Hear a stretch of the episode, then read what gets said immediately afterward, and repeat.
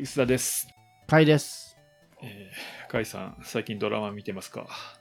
最近ね、だいぶ見られるようになってきましたね。あの見るコツをいろいろ教えてもらって、でもう昔に比べたらあんま見れてないんで、今、コンクール1、2本ぐらいですけど。はい、僕も全然見なくなったんですけども、一つだけ割と見てるのがあって、あれ、日本のテレビドラマですか？今期の。あ、そうですね。日本のテレビドラマなのかな。はいはい。あれご存知ですかね？六本木クラス。まさかのそこ行きますか？いろいろと話題のドラマ。ね、これはあれですよね。僕らが前にイテウォンクラスというドラマで紹介した韓国ドラマの日本版としては放映されているやつですね。これでも2年ぐらい前ですかね、甲斐さんが見るそうですね。僕がすごい面白いって言ってて。で、このイテウォンっていうのが韓国でいうとこの六本木っぽい場所なので、日本でやるときには六本木の名前になって帰ってきたっていうやつですよね。正直、安易、安易じゃないですか。めちゃくちゃ愛ですね。ね、出てすぐで、まだ2年ぐらいですか、あの番、あのね、イテウォンクラス自体がに、すごい盛り上がって、で、結構、ね、すぐに、六本、まあ、あの、テレ朝系で作ってるんで、六本木という設定で、えーリメイクするっていうんで、正直、割と悪い予感というか、あの、怖いもの見たさで見たんですよね。はいはい。というかあの出だしのは制作発表みたいな時もすごい割と不評だったというかうん。無理でしょうみたいなあの世界観無理でしょうみたいな意見が多かったらしくてまあ僕もそういう感じで思っえ安易だよ六本木まあねなんかその前に、えーなんだコミックとかねあのあ、そうです。ねコミック化もされてましたね。その時点でも六本木、まあわかるけど、どうよみたいなこと言っで、ちょっと話題になって、で、まあね、結構ドラマ化して、が発表されて、いやー、安易な企画だな、やべえんだろうなと思って見てみたんですね。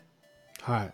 うん、で、カイさん見ました？1話は見ましたね。はい。1話の最初を見て、やっぱりあのね、ネットフリでね、の大ヒットドラマで金もすごいかかってるんで、もう、おね、1話のオープニングとかもやっぱね、韓国のイテウォンだとやっぱ相当すごい、あの映画っぽい、びね、すごい遠くからの俯瞰の映像とか使って、金かかってるなって感じなのに比べると、六本木ってやっぱちょっとしょぼいんですよね。しょぼいっていうか、まあ日本の、金かけてるんだろうけど、まあ日本のテレビドラマっていう感じで、ちょっとスケール感がなくて、いやー、これは微妙なんじゃないかなって思ってたんですよね。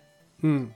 まあ確かにスケール感とかで言うと、まあ、イテウォン、韓国の方には全ちょっと及ばないなとは思ってたんですけど、案外、2、30分見てると、これはこれでいいんじゃねえのっていう感じが。2、30分、1話の2、30分でいけましたか？いそうそうそう。うん。割と、まあでも1話ぐらいかな。1話は見てみようみたいな感じで、案外いけるなってなったんですよね。ほう。そこのポイントはなんかどこにあったんですか？まあ、あの、キャストなんだっけ、竹内涼真とか、ね、なんだっけ、平出、なんちゃらさん。いいな？はい。はい、そう。とか、ま、まあ、割と、あの、なんだろうな、セースキャストに割と愛があるとか、原作を割と忠実に再現しに行きたい感を感じて、そうですね。だいぶ寄せてますね。そう、かなり寄せて、うん頑張って、だからなんだろうな、制作陣にちょっとイテウォンクラスへの愛があるように感じたんですよね。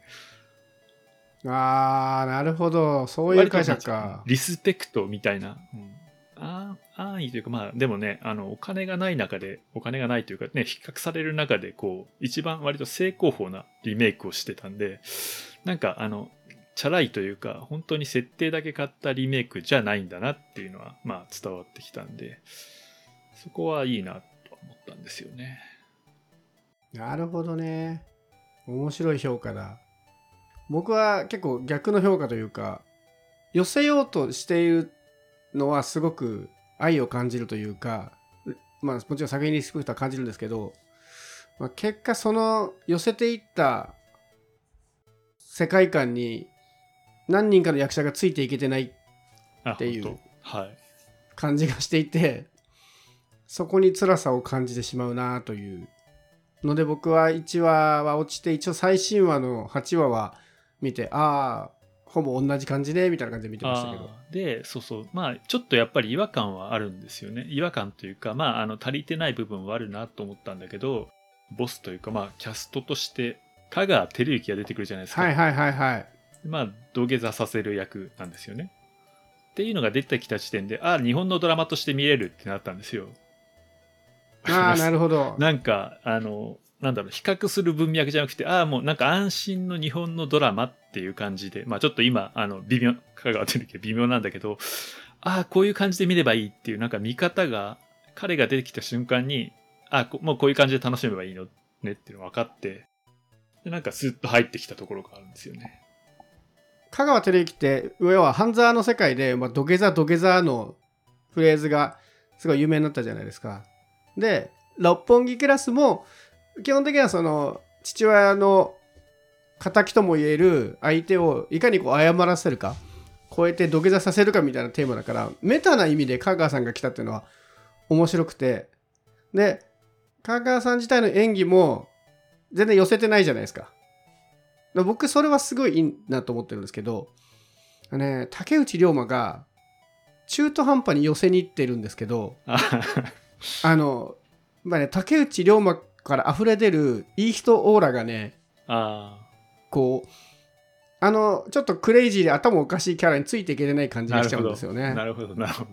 僕のギャップはそうだったら竹内涼真はすごいいい人でめちゃめちゃこう好青年でだけどお父さん大好きだったから悔しいぞってぐらいの演出にしてあげた方が良かったのかなっていうその原作のイテウォンクラスってもうちょっと本当にこの人何考えてるか分かんないし本当にいきなりブチ切れて人殺しそうだなみたいなはい。狂気を感じてたんですけどなんか一話の竹内涼真がなんかもういい人すぎてなんか怒ってるんだけどあこの人いい人って感じがあってそこのギャップでしたね。なるほど。切れたらやばいっていうのがあんま伝わらないそう感そう。そうそうそうそう。頑張って切れてる感じがしちゃって、はい。ね。うんやっぱり竹内涼真はあの陸上選手の方が似合うなってこう見てて思いましたけど。雰囲気はあると思うんですけどね。見た目の雰囲気はすごくいいんですけどね。なんか切れる感じがとかああのすごいなんて言うんでしょうねこう周りのことは気遣うんだけど割とぶつかり合うタイプのボスじゃないですか。ーはいはい。もう言いたいことは全部言うみたいな。なんかそういうこうなんていうんだろう精神的にこう強気のキャラにちょっと見えないなっていうでもこういうの難しいですよね。僕もそのドラマのキャストをねしたことはないからわからないけど、はい。よく聞くのは本当はこの人をキャスティングしたかったのにもう別のドラマで埋まってるとかなんかよく聞くじゃないですか。だから本当に竹内涼真にしたかったのかもしくは別の人がもしかしたらいたのかなとか思うとその作り手は結構大変だなと思うんですけど。でもね僕まあ安心感あるの結構いいなと思っててなんでかっていうとストーリーもう知ってるじゃないですか。ああ確かにね。はい、はい、別にそういう意味ではドキドキする必要がないんですよね。どうなるか、ん。あそれは思いまますね、うん。うん。知ってるドラマなんだけど そう。うん。あのそういう意味では僕が前にあの漫画がアニメになるとあんまり見れないけどあはい。漫画の映画化は結構あの実写化見られるみたいな話したと思うんですけどそれの近さはありますね。あの同じなんだけど役者が変わると全然違うことになったりするから確かにそういう楽しみはある。あそういう意味では僕ね脇役は結構面白いなと思ってて。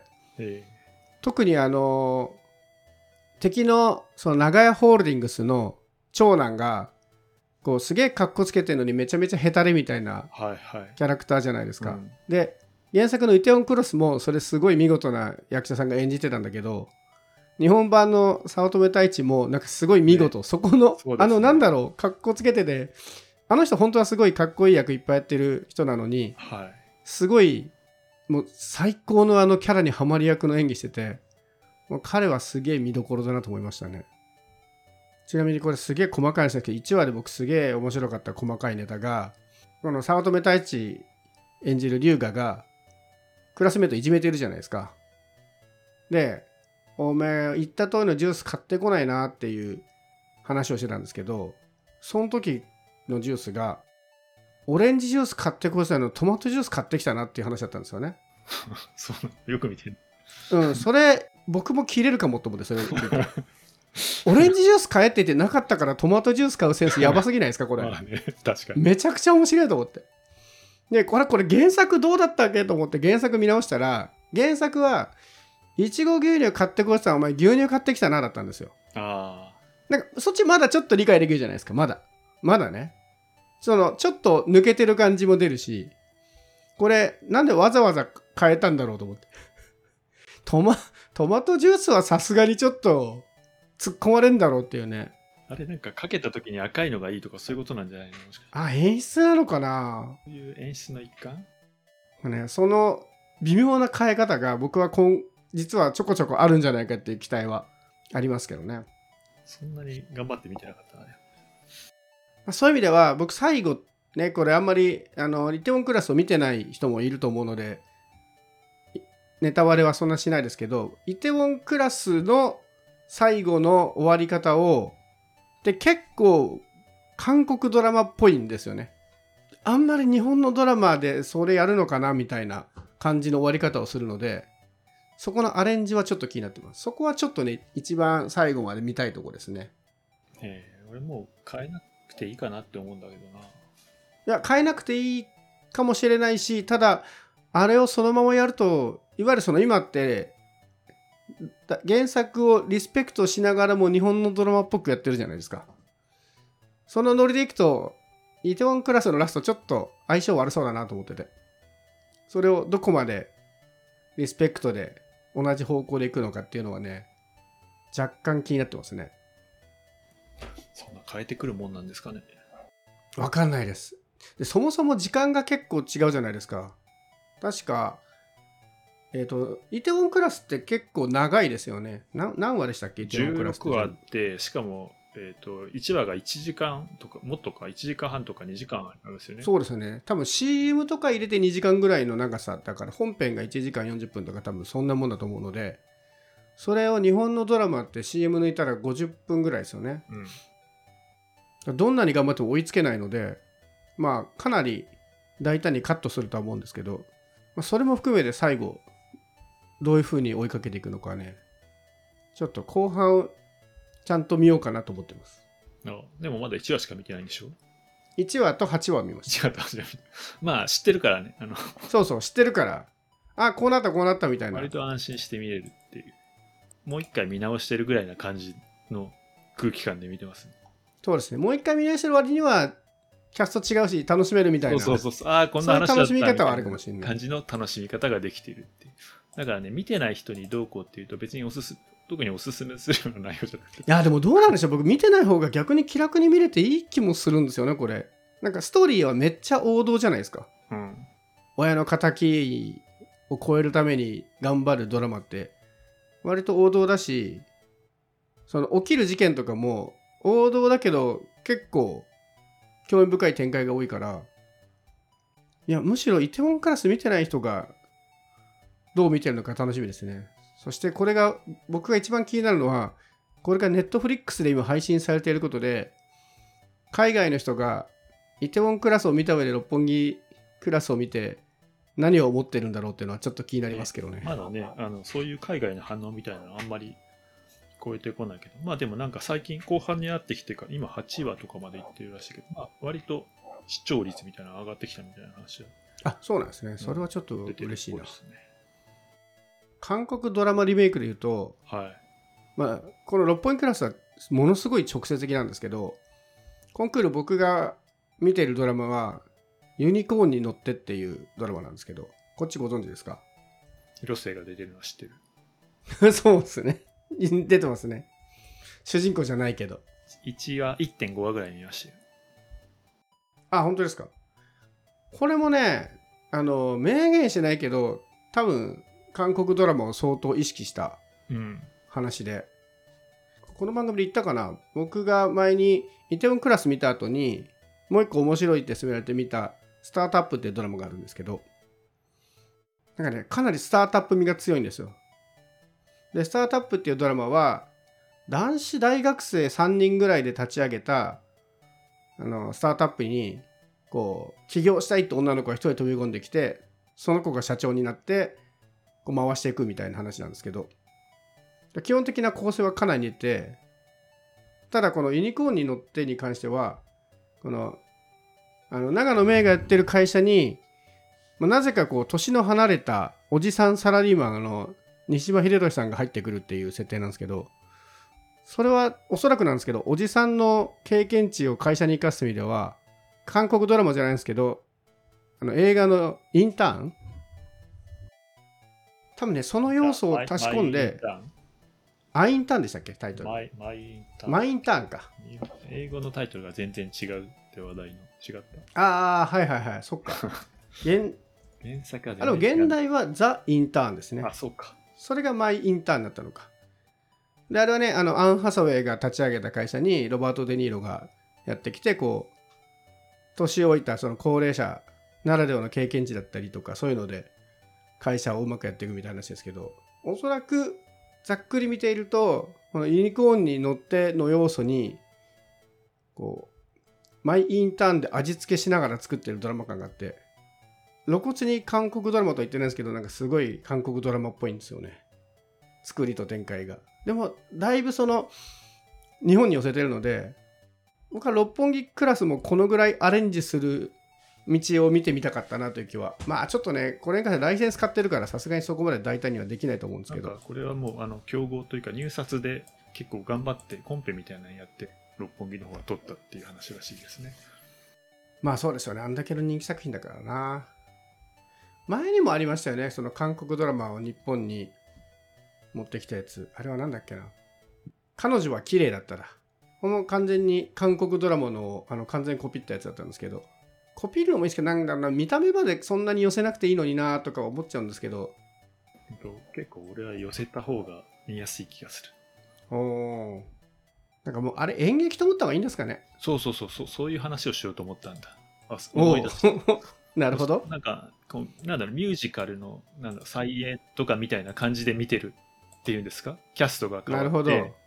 そうそう。まさになんとかのねブロードウェイでなんとかやってたやつが日本初上陸みたいな感じでドラマを見てもいいのかなってちょっと思ったっていう話。なるほどなるほど。劇団四季による再演みたいな。そうそうそうなんかそういう感じで見見てるっていなるほどね、う、うん、そういう楽しみ方ができてるなと思ってそこまで割り切れればいいのか。結構ねイテウォンクラスハマっただけにな。でも違和感があるほど変では違和感があるというかなんかうんなんか変えすぎて気に入らないよりはあんま変えない方が安心できていいなってまあそうなるかもしれないですね。買いすぎたら買いすぎたで。ね僕みたいになんでトマトジュースになってんだよとか言う人がいる可能性はあるからな。あとねあれなんですよ。この23年で六本木って多分一番行かなくなった街なるほど。それ薄田さん的に。うん、僕全ほんと全然行かなくてというかいコロナの3年で多分1回ぐらいしか行ってないと思うんですよ。そうするとでこの六本木クラスまあ六本木なんでロケが六本木なんですよね。なんかね外国のような気がする。六本木。なるでほど。なんか懐かしいというかあのちょっとノスタルジックにも映るんですよねなるほどね。そういう楽しみ方もちょっとある。というか、なんか、こんなだったな、六本木っていうのが結構ちらちらつまあ実際、あの、なんだ、テレ朝がね、六本木にあって、ああいうロケってすごい大変らしいんだけど、まあ、あの、地元のこうね、代表的な会社で、地元対応とかも頑張ってっていうか、ロケ地が結構取れるみたいな話があるらしくて、まあそういうのもあるんだろうけど、そう、本当に行ってないから、ああ、六本木こんな感じだったっていうシーンが結構あって、そういう楽しみ方が かなりマニアックな楽しみ方ですけどねできるな。まあ、イテウォンはさ、よく知らない、行ったことあるかもわかんないけど、イテウォン当時行った時にそんなの認識してないから、わかんないですけど、六本木は、あー六本木のあそこだなっていうのがすぐわかるんで、そこはちょっと楽しいかなってとこですかね。なるほどね、あそこで再現するのね、このシーンみたいな感じ。ああなるほどなそれは確かにそういう見方はちょっと面白そうな気がしますねでもなんか、もう自分の知ってる土地じゃない感もあって、そういうのが楽しいです。ちょっとした外国映画というか、日本だけど外国感もあるみたいな感じが。なんかそういう意味ではあの、まあ、たまたまなんですけど思いっきり韓国ドラマを日本のドラマで再現してる六本木クラスと韓国ドラおそらく韓国ドラマを元ネタにしながら日本ドラマっぽくアレンジしてるユニコーンに乗ってるともう超ド直球日本ドラマはこれですみたいなやつで僕が見てるのはオールドルーキーなんですけど。見てます？オールドルーキあやのなんとかでしょーはい綾野剛が出てるやつ。ちょっと何の何話か見ましたよ。ふ普通じゃないですか。そう。あのザ日曜劇場って感じじゃないです？